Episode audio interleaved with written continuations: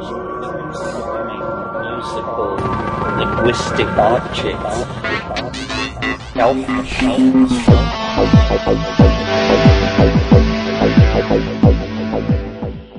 Greetings from Cyberdelic Space. This is Lorenzo, and I'm your host here in the Psychedelic Salon. And you're probably wondering why I'm putting out this podcast just a couple of days after my previous one, particularly since uh, sometimes I go for more than a week or more. But, uh, well, the main reason is that in the event that you didn't listen to the end of that podcast, you missed the announcement that I'm going to uh, make again right now. Tomorrow, which is uh, November 19th, 2013, for you time travelers who are hearing this in the future.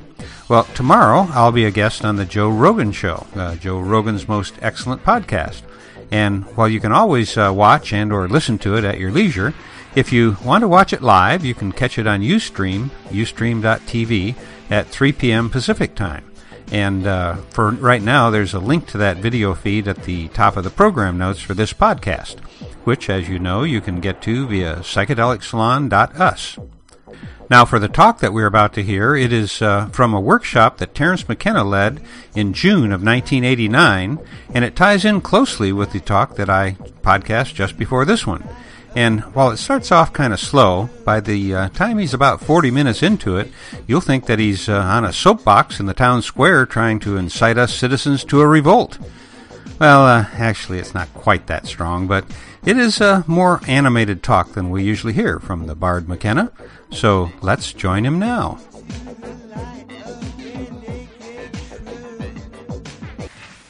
Well, this is the third uh, opportunity that I've had to talk to the community at these Wednesday night lectures.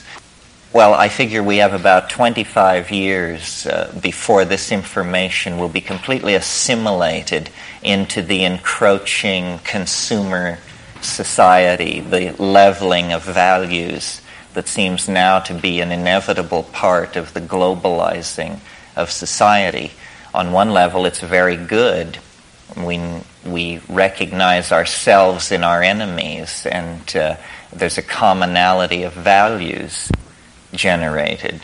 But on another level, it's tremendously destructive of uh, novelty and uniqueness.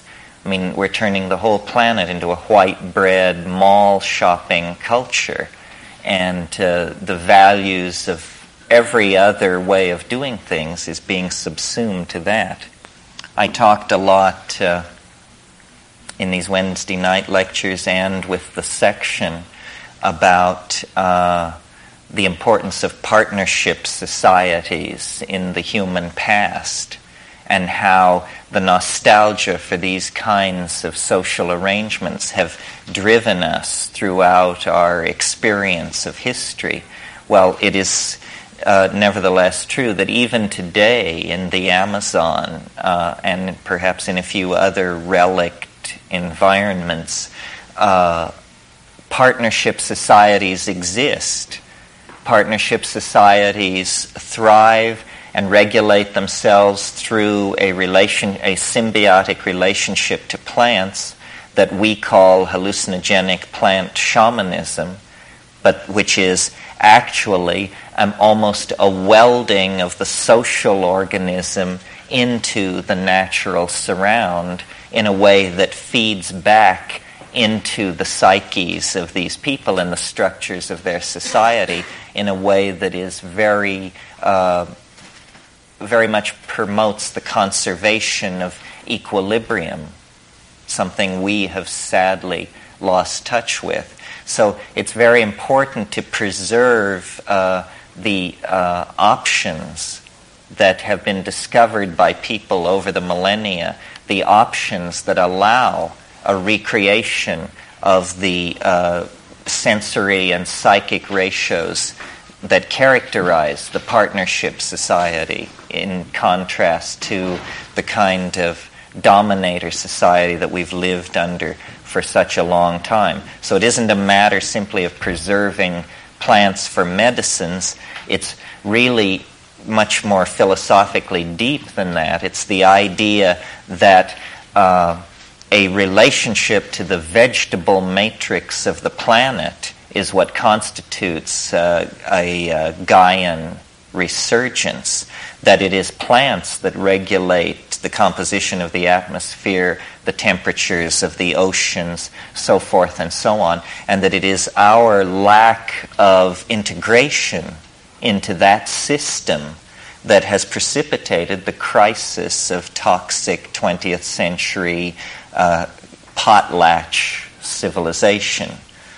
Uh, by potlatch, potlatch was a custom of the Northwest Coast Indians where they would, uh, uh, to show their wealth, destroy huge amounts of material so that houses would be burned, feathered blankets burned, totem poles burned in the potlatch in an orgy of destruction which proves your wealth. And we have assimilated and perfected this custom so that it is second nature to us. And the whole planet is a vast potlatch. We are robbing our children and their children of any sort of recognizable future by basically grabbing it all for ourselves no other society in history has been so callous to human values that it condemned generations unborn of its own uh, children to live in a, in a uh, desert. The main thing, I think, that comes out of an effort to formulate a psychedelic point of view, and I take it this is what we have been involved in psychedelic point of view means a point of view which honors consciousness. Consciousness is seen as the value to be maximized. That's what we want. We want more consciousness, better integration, better information, better models. Uh, we don't want to petrify ourselves or commit ourselves mm-hmm. to a model that somehow then is found to be obsolete and inadequate. So, what chiefly constitutes the psychedelic point of view, I think, is its open ended and provisional nature, as opposed to every other ideology or point of view that's running around. We have to, what, what the psychedelic point of view is, is a kind of cultural relativism we're trying to get a grip on who and where we are in the cosmos from a point of view not that of the American consumerist citizen, something else, something larger, deeper, broader, more touched by the cosmic, more touched by a sense of the past and uh, of destiny. So I have said this many times, but I want to say it now in a slightly different context and discuss it. The statement of the British um, enzymologist J.B.S. Haldane, who discovered uh, enzymes, so he became an enzymologist, a logical move. Haldane said, um, The world is not only stranger than we suppose, it is stranger than we can suppose. And this is something that we have not entertained very seriously as a possibility, especially the cheerful characters in the white coats with the clipboards. The assumption has always been that man's mind, notice the gender slant, man's mind is uh, sufficient for the cognition of the cosmos. This is not all that surprising, though it is patently idiotic. It is not all that surprising uh, when you think about the fact that as recently as, let's say, 1830, people believed the Earth was 4,000 years old. As recently as uh, 1480, the New World was unsuspected to exist, or it was suspected by a few wild eyed mapmakers and mad sailors. But conventional knowledge held that, you know, the Eurasian landmass in connection with Africa, that that was it. So when we look back into our recent past, we discover tremendous epistemic naivete. That means people didn't know what was going on. they weren't even close. And, and yet, we are asked to believe that somewhere after Darwin and before now, it was all figured out. And now we view the universe from a lofty pinnacle of integrated understanding. Now the physics explains biology, biology explains culture, culture explains sociology, so forth and so on. Well, uh, you know, this is, uh, this is really whistling past the graveyard because, meanwhile, the visible consequences of this understanding are spreading chaos, dissolution of values, an inability to control technology, an inability to set reasonable political goals such as moderation of population growth and carry them out. Instead, somehow this uh, deep insight into how everything works has left everything a mess. And, you know, what does that mean about us? Why is that? And what can be done about it? Well, I think the problem is that we have too long ignored the possibility that reality is stranger than we can suppose. I mean, let this reverberate in your mind. Not that, that means no model will ever work. It means it will always be provisional.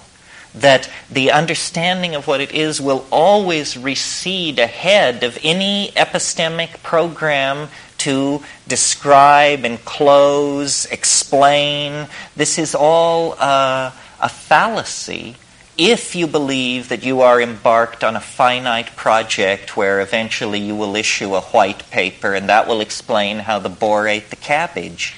It's not to be explained. And we have, uh, I think, because of unique uh, characteristics of the male ego, chosen to operate with the assumption that we can understand, that the human mind can, in fact, grok larger and larger levels of embeddedness and make sense of them.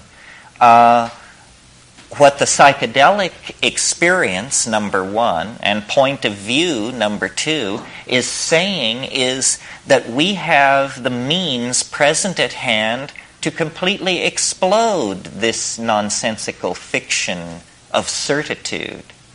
And yet we choose not to confront it. This is why I first proposed calling this Facing the Answer, because the answer about how you understand the universe is the same answer that you get when you ask the question, How am I to understand my own life? It can't be understood. It is a receding mystery, it is a continuing carrot. It cannot be brought under the aegis of rational apprehension. It says in Moby Dick, reality outran apprehension. It always outruns apprehension because apprehension is the primitive functioning of the primate neural network. And reality, who knows? Who would even care to take a guess, you know? It's, uh, it's a mystery. You do not measure the depth of a universal mystery with the neural network of a primate. Our role is not to understand, but to appreciate. To appreciate. We have an immense capacity for resonance with beauty, aesthetic awareness, appreciation of form, appreciation of how things go together. Notice this word appreciation. Appreciation. We need, if you don't know what's going on in a dinner, at a dinner party, in a corporation, in an environment, then the best course is to keep your mouth shut and pay attention and try to appreciate the situation. It's ridiculous to attempt to seize the tiller of reality because we don't even know where we want to go. So the notion that by creating these models of reality which are not acknowledged as models, but which are called scientific truth, we betray ourselves down the primrose path that leads to dreary, dusty death. Because what we do is we take the poetry out of being. We extract the poetry from being by the assumption of the mundane. The banality of modernity is what I call this. The banality of modernity, the steady flattening of values so that nothing means much. You know, the sense of outrage over political mistreatment of the underprivileged, or the sense of outrage as a society slips toward the abyss, or the sense of outrage when people mistreat you, uh, is muted. Everything is flattened by the banality of modernity. This is the heritage of all the bad little boys of the 19th century Nietzsche and Darwin and Hegel and Schopenhauer. These clowns were on a bad trip, and they were loud about it. and what they give us is a universe devoid of soul Man looms larger and larger. Notice the gender slant. Man looms larger and larger in the picture. And what this ushers into is uh, fascism, pure and simple. And it's not surprising because this calling forth of the image of man into larger and larger perspective has been the program of monotheism for 3,000 years. It has been a relentless accentuation of the centrality of the human image, the male dominant human image. And in the, in the uh, transmutation of Hellenistic Judaism that becomes Christianity, the final apotheosis of this uh, uh, point of view is created in the notion that man can be God. That's it. And it is hailed as a tremendous infusion of existential validity into the human image, the greatest stride ever, the greatest single stride ever taken in the definition of human ontology. Well, I would like to suggest to you it was the greatest backward step ever taken because what it did was it shoved nature further and further into the background. Nature is something from which we torment her secrets. This is Francis Bacon. We, we torture nature to obtain her secrets. The world is created for man. It is for man to remake in his image all this gender stuff. And it is uh, then no wonder that building on that foundation, 19th century rationalism, which thought it was putting these things behind it, it, it conceived itself as anti clerical, as anti monotheism and Christianity in some sense, and yet what it really did was it just stripped away the Baroque trappings. Hans Jonas was very acute in pointing out that third century Hellenistic Gnosticism and Heideggerian philosophy are essentially the same thing. It's just that in the in the Gnostic recension, you know, you get all these uh, sexy, you get demons and angels and levels and the emanation from the pleroma and the clash of the archons. Opera, opera. In the Heideggerian recension, they've just gotten down to the nitty gritty, but the message is the same. Man is thrown into the unknown. Man is in the abyss, lost. All meaning must come from within. All order must come from an inner vision. Uh, we are abandoned. This is Heideggerian language. We are abandoned. Well, this is permission then for pathology because it is a point of view purchased at the cost of ignoring the facts of the matter. And that is, in my definition, a delusion, a point of view purchased at the expense of the facts of the matter. You know, Whitehead said there are stubborn facts. You can reduce and reduce all you want, but there are certain stubborn facts. Well, one of them is the primacy of nature, a stubborn fact which was ignored by this tradition. Once nature is taken as the ground of being, then the permission to inflate the image of the ego is denied. And I think that this is happening globally, very slowly, under pressure, under duress, because our backs are to the wall.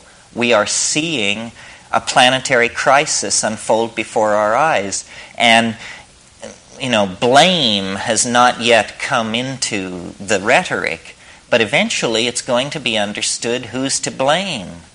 And it isn't the tribesmen of New Guinea or the Indians of Siberia. It is Western, male, scientific, technological hubris that has claimed center stage like a noisy drunk and then just proceeded to hold us all prisoner while it acted out a, uh, a process that is rooted in its own traumatic birth, in the sundering of the symbiotic relationship to the vegetable matrix that characterized uh, prehistory. Well, so what I'm offering as a counterpoise to that is this notion of provisional models. Nature is not mute. This is what Sartre said nature is mute. He was another one of these people who pushed this existential line in one form or another. Nature is not mute. Nature is full of affection and intentionality toward humankind.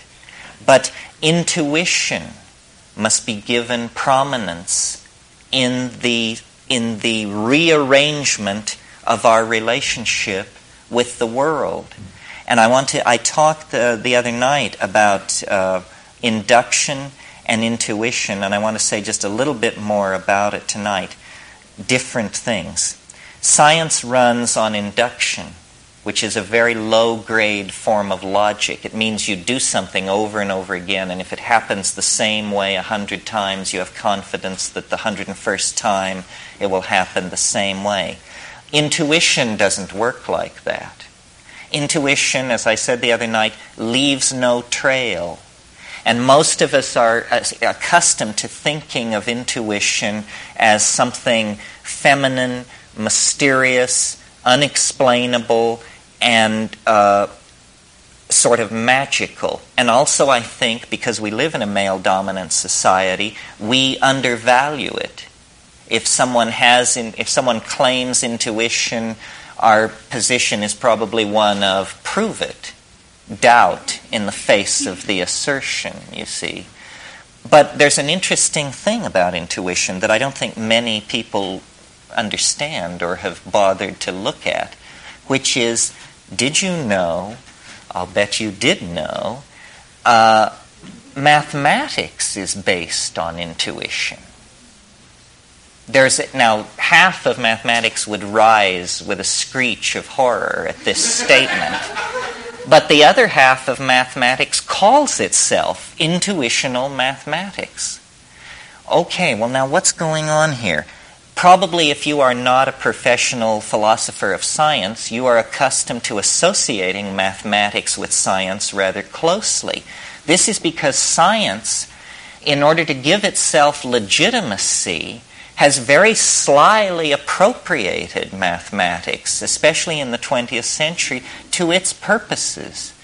But if we talk about what is called pure mathematics, which is the great love of mathematicians. The other kind of mathematics is applied mathematics, and that's for engineers and technologists and is not you know, what moves them to the edge of their chair. But if we think about uh, pure mathematics, it is an activity carried on in the mind based on uh, deductive truth deductive, not inductive. In other words, a statement is made. It can be anything. All grays are non X. This is just a statement. We don't yet know what this is going to be about. All grays are non X. All greens are F sub 1.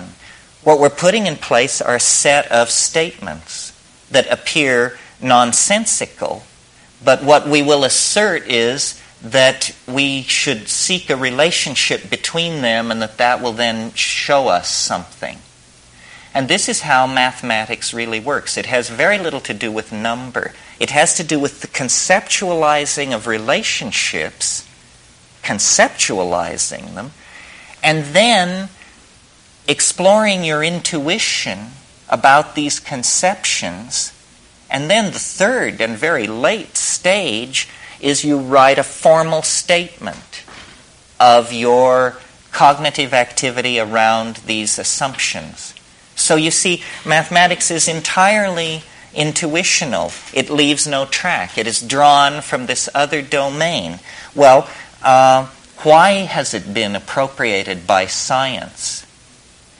Well, for a very funny and not well understood reason. Mathematics has been appropriated by science because mathematics has an uncanny ability to describe nature. Completely uncanny. Now, you may, you may have never asked yourself, why is mathematics such a powerful tool for the description of nature? Maybe you thought that somebody else can answer this and that it's not a problem. Well, I've got news for you. It is a problem. Nobody has any good ideas about why mathematics describes nature, but notice that mathematics is an intuitional activity. An intuitional activity describes nature without the intercession of inductive science.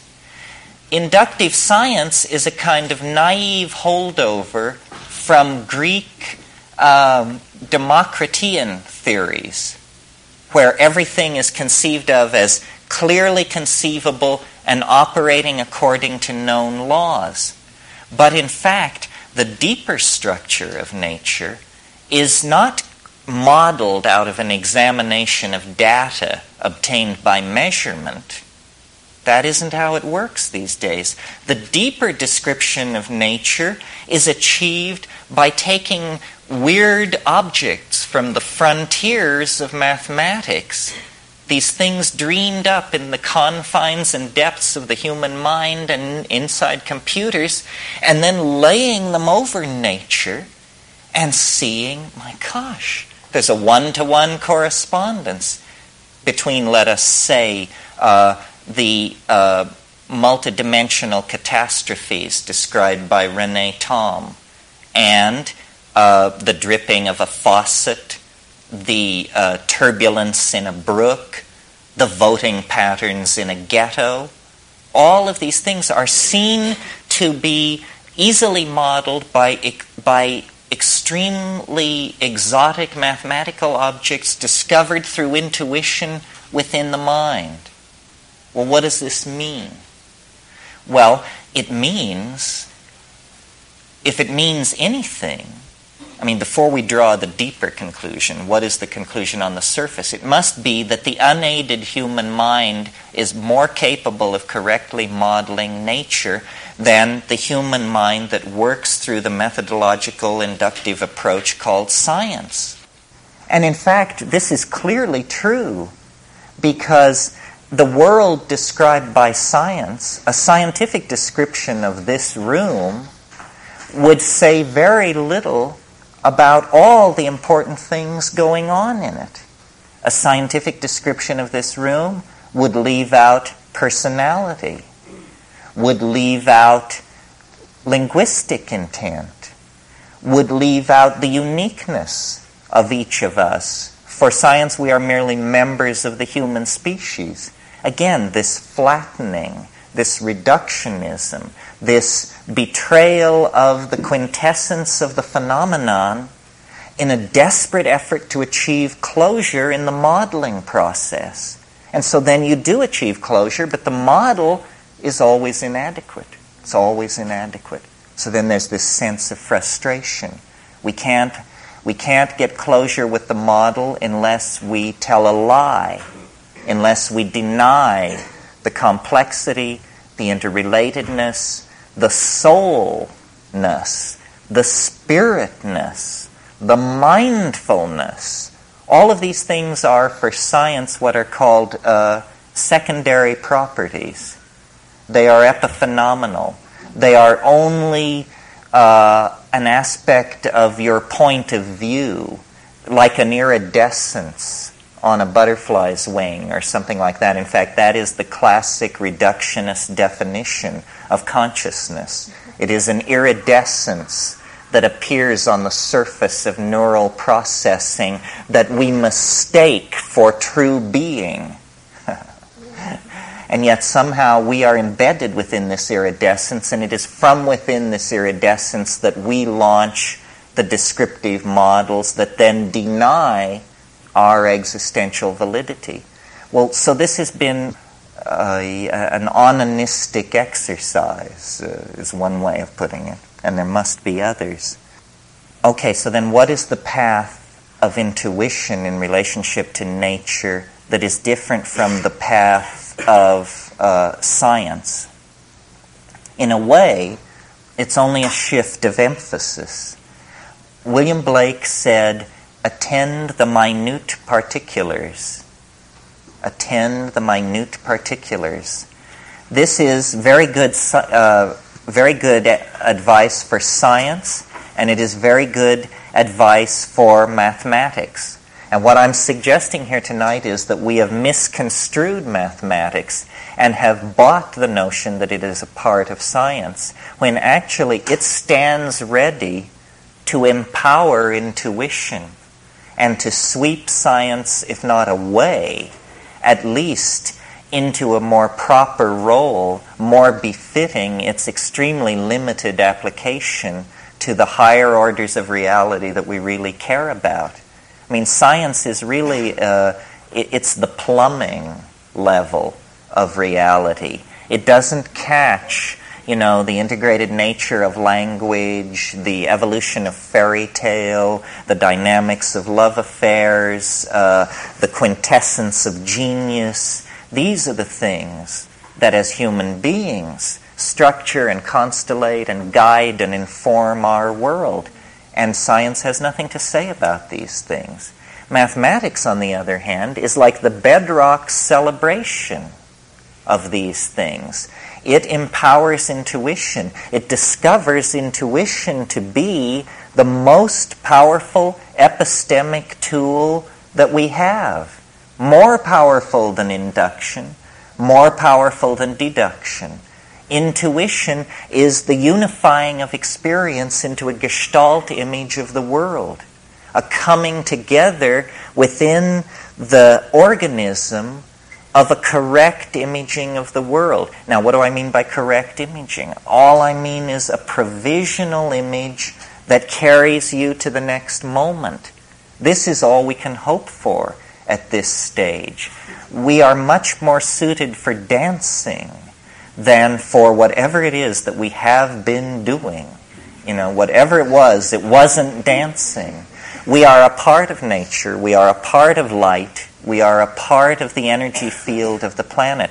We are not its keeper in the sense that it is not given unto us to understand it. That was all a horrible misunderstanding the idea that we should understand reality and then somehow make something of it. Alfred North Whitehead said uh, that understanding is the apperception of pattern as such. As such. That's all. So here we have a room full of people. Well, I, it's a pattern. It's many patterns. It's the pattern of how men and women are mixed together statistically as we scan from left to right. If I see a pattern there, I know something about the crowd. I understand something about the crowd. The pattern tells me something, and I call that understanding. But we could analyze the crowd from the point of view of the distribution of young people and old people, or people in uh, colors in the red blue spectrum as according to the yellow white spectrum. Each one of these things is a way of analyzing the pattern in the room. And each one of these patterns tells the perceiver more about what is going on in the room. Because the room is not a distribution of young people and old people, a distribution of men and women, or a distribution of garment colors. The room is a mystery, a recessional mystery that presents itself as a series of interlocking patterns of infinite depth. And so, in building collective epistemologies, this is what we must ask of these epistemologies that they give us the experience of understanding. And the experience of understanding is largely intuitional. How much of an experience of understanding do you have when you examine what modern physics is saying about the origin of the universe? I submit not much because it is so clearly uh, the product of abstraction the product of the phonetic alphabet, the male ego. They've set all the interesting stuff back in the first three minutes. Who can go and look? It's all stacked against empowering the perceiver. It's all stacked against empowering the perceiver. You can't even check the statements these people are making unless you happen to have a uh, $125 million colliding Bevatron or something, and the understanding to use it and interpret the results. So, what we have is a priesthood off on the edge of things, propounding great profundities that nowhere touch the heart nowhere empower the individual, nowhere strengthen the dyad, or reinforce the family, or give support to the downtrodden. It doesn't seem to be about that. In other words, the explanation of the world is not a human explanation. A human explanation must come from intuition. It must come from poetry. It must come ultimately from experience. And by experience, I don't mean uh, the experimental method of science, which is that things are pulled apart, taken down to their lowest common denominator, and then described. I mean, if you do, that's like, that's like believing that you understand Los Angeles if you have the telephone directory. You know? I mean, this is the level of genetics today.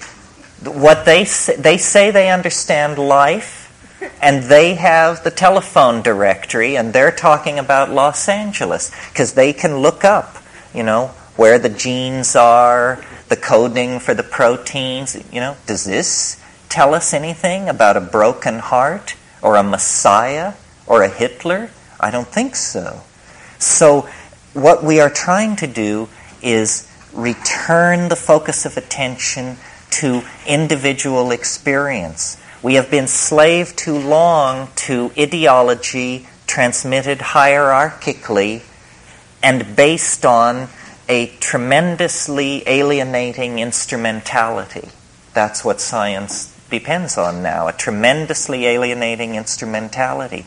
What we need to do is empower experience. Well, this is where the psychedelics come in because citizens don't take psychedelics because it's illegal. Neither do marionettes, neither do robots. None of these well behaved and mechanistic reductionist images of humanity take psychedelics because it's misbehaving. Misbehaving is a great sin. In fact, it's enshrined as the first sin. You'll regard that the psychedelic issue was there in Eden and somebody misbehaved. and then they got tossed out forever and their children's children into the chaos of history. It's interesting to read in Genesis why this was. It was because they will become as we are, says Yahweh. They will become as we are if they eat of the fruit of the tree of knowledge. I suggest to you that this is precisely what we should seek to do, and that this we is the voice of hierarchy, the voice of paternalism, the voice of the male ego finally right up into the storm god, the volcano god who lies uh, back there in the origins of monotheism. We empower our experience by insisting on our authenticity. It's a wonderful thing to learn to be able to stand up and yell bullshit it, I, I did it when I first when I was about 18 years old, and it was the meme of the hour, and uh, it hell it, it blew their minds. It did blow their minds. It was uncivil. It was uncivil. It lacked polity. It was rude and crude and correct. Correct. Because so much is being slung and nobody is talking about the primacy of experience and the dignity of the individual. The dignity of the individual. We went a long way with this in America before we betrayed it. And it wasn't only betrayed by the clowns in Washington, it's also betrayed by anybody who clusters themselves around the feet of some self proclaimed nabob. Because the fact of the matter is, Nobody knows what's going on. Nobody knows. Nobody has the faintest idea. The best guesses are lies, you may be sure of it. And so to pretend that one human being will lead another out of the dark night of ignorance and into the shining light of truth is ludicrous, absolutely grotesque, a product of this empowering of the human image that has gone on through several thousand years of dominator culture. If you want a teacher, try a waterfall or a mushroom or a mountain wilderness or a storm pounded seashore. This is where the action is. It's not back in the hive. It's not in the ant hill. It's not knocking your head against the floor in front of somebody who claims that because of their lineage and whose feet they washed and whose feet they washed, that you should give credence to them. Knowledge is provisional, and uh, we, we are yet to approach even the first moment of civilized understanding. The way it is to be done is by trusting yourself, trusting your intuition Reject authority. Authority is a lie and an abomination. Authority will lead you into ruin. It's not real. And it isn't, don't get the idea that it's this liberal rap about how everybody has a piece of the action.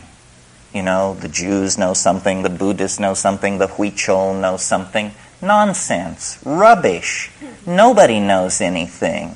These are different kinds of shell games that have been worked out by priestly castes of people to keep things under control. Institutions seek to maximize control, control, control. That's what they're into. Did you think they were in the business of enlightening you? Saving your soul? Forget it. Control is what this is all about. And to the degree that we commit ourselves to ideology, we are poisoned any ideology Marxism, Catholicism, objectivism, you name it. Rubbish. All rubbish. What is real is experience. What is real is this moment. And so then what it becomes about is what are the frontiers of experience? How much of that has been taken away from us by these dominators, by these priesthoods, by these cults, by these uh, philosophical shell games? Well, a lot. That's the whole story of history. Our growing unease, our growing disease, our malaise is all about the fact that we are kept from the wellspring of experience. We are sexually repressed. You may not feel it, but look back a hundred years to a world where pianos wore pants. You know, we maybe we've made a little progress on the sexual thing, maybe not, maybe more or less than we think, but we are repressed in all of these areas, uh, and we are particularly repressed in the area that relates to the psychedelic experience, because it is it is raid to the dominator insect invasion. They can't take it, they can't stand it, because it empowers the individual, it dissolves the cheerful model of science, it's just exposed as, you know, a nice story. It enriches the accessible universe tenfold, a hundredfold, a thousandfold.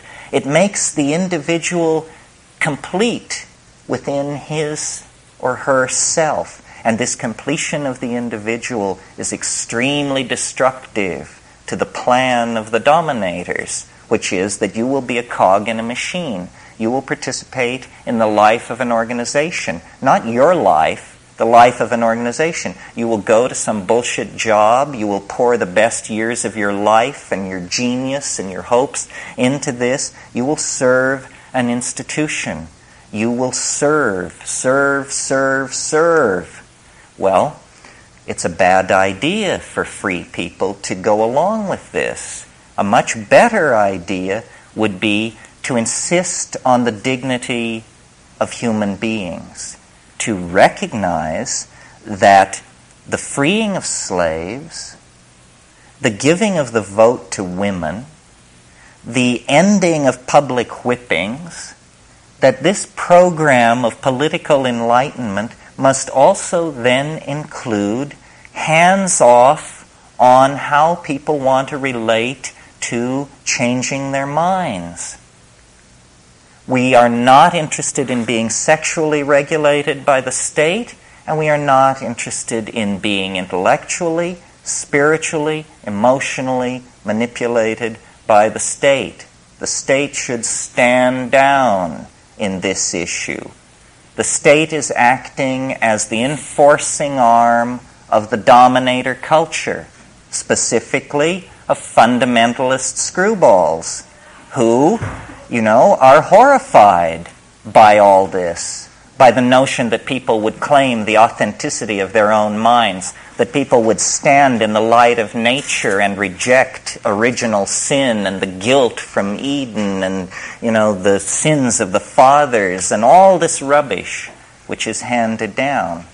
What the archaic revival is going to have to mean, if it has teeth, is a re empowering of the individual and a consequent lowering of the, of the profile of institutions, especially government. We need to think about these things because we have bought into the idea that we have to serve and behave and be enslaved, else chaos will engulf the world. We need to carry out our analysis of the situation to the point where we can embrace chaos and see that chaos is the environment in which we all thrive. That's how I've done it for years. You think I could have lived you think I could have gotten away with this in the Soviet Union? I don't think so. I require a society on the brink of social breakdown to be able to do my work. And uh, and I think a society on the brink of social breakdown is the healthiest situation for individuals. I don't know how many of you have ever had the privilege of being in a society in a pre revolutionary situation, but the cafes stay open all night, and there's music in the streets, and you can breathe it, you can feel it, and you know what is happening. The dominator is being pushed it never succeeds. It never, uh, it never is able to claim itself. But on the other hand, history is young.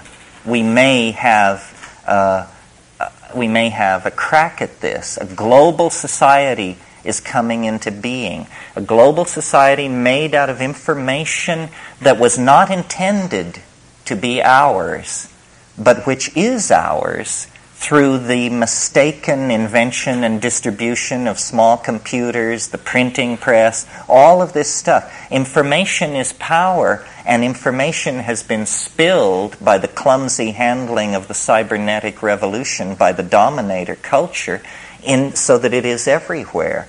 Never has the situation been more fluid. Never have uh, the opportunities for infiltration, insurrection, and hell raising been more present at hand. But we have to seize the opportunity. We have to seize the opportunity because the world doesn't have that much more to run unless somebody begins to shake the apple cart. If we don't begin to shake the apple cart, then the apple cart is just going to sail over the cliff and be lost.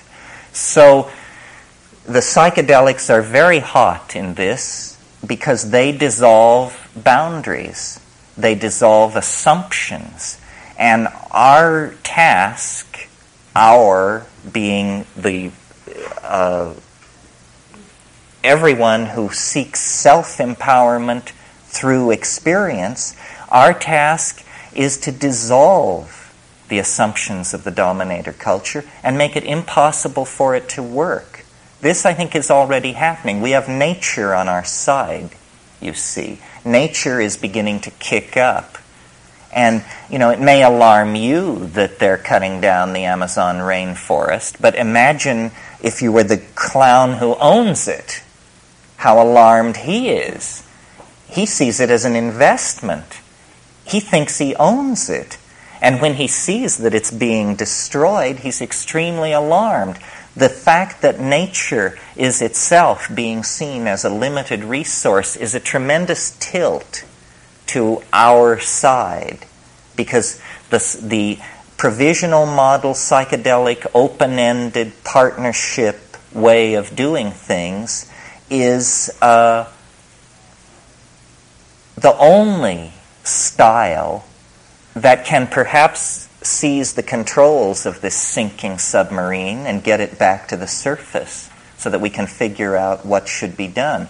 If we continue as we have, then, you know, we're doomed. And the judgment of some higher power on that will be they didn't even struggle. You know, they went to the boxcars with their suitcases and they didn't even struggle this is too nightmarish to contemplate. We're talking about the fate of a whole planet. Why are people so polite? Why are they so patient? Why are they so forgiving of gangsterism and betrayal? Uh, it's very difficult to understand. I believe it's because the dominator culture is increasingly more and more sophisticated in its perfection of subliminal mechanisms of control. And I don't mean anything grandiose and paranoid. I just mean that through press releases and sound bites and the enforced idiocy of television, uh, the, the, the drama of a dying world has been turned into a soap opera for most people. And they don't understand that it's, it's their story and that they will eat it in the final act if somewhere between here and the final act they don't stand up on their hind legs and howl. So, this whole uh, effort to bring the psychedelic experience back into prominence is an effort to empower individuals and to get them to see that we are bled of our authenticity by vampirish institutions that will never of their own accord leave us alone. There must be a moment when the machinery and the working of the machinery becomes so odious that people are willing to stride forward and throw sand on the track and uh, force a reevaluation of the situation. And it's not done through organizing, it's not done through vanguard parties or cadres of intellectual elites. It's done through just walking away from all of that. Claiming your identity, claiming your vision, your being, your intuition, and then acting from that without regret, cleanly, without regret. Okay. Well, I want to thank you all again, not only for this evening, but for the month. And uh, Esalen is a wonderful second home to me and my wife and my children. I'm very concerned about free speech, freedom of thought. These things are uh, endangered means. Esalen has always tolerated and even encouraged me, and I think this is extremely laudable and brave. They don't have to do that. Uh, somebody else could sit here and amuse you, and it wouldn't cause any ripples. So I'm very appreciative to Esalen for its commitment to free speech. I'm appreciative to you. This may have outraged some of you. You were very uh, noble about it. Uh, civilized dialogue is our last best hope, and we must preserve theaters and opportunities for civilized dialogue. The best idea will win. The best idea will win. Thank you very much.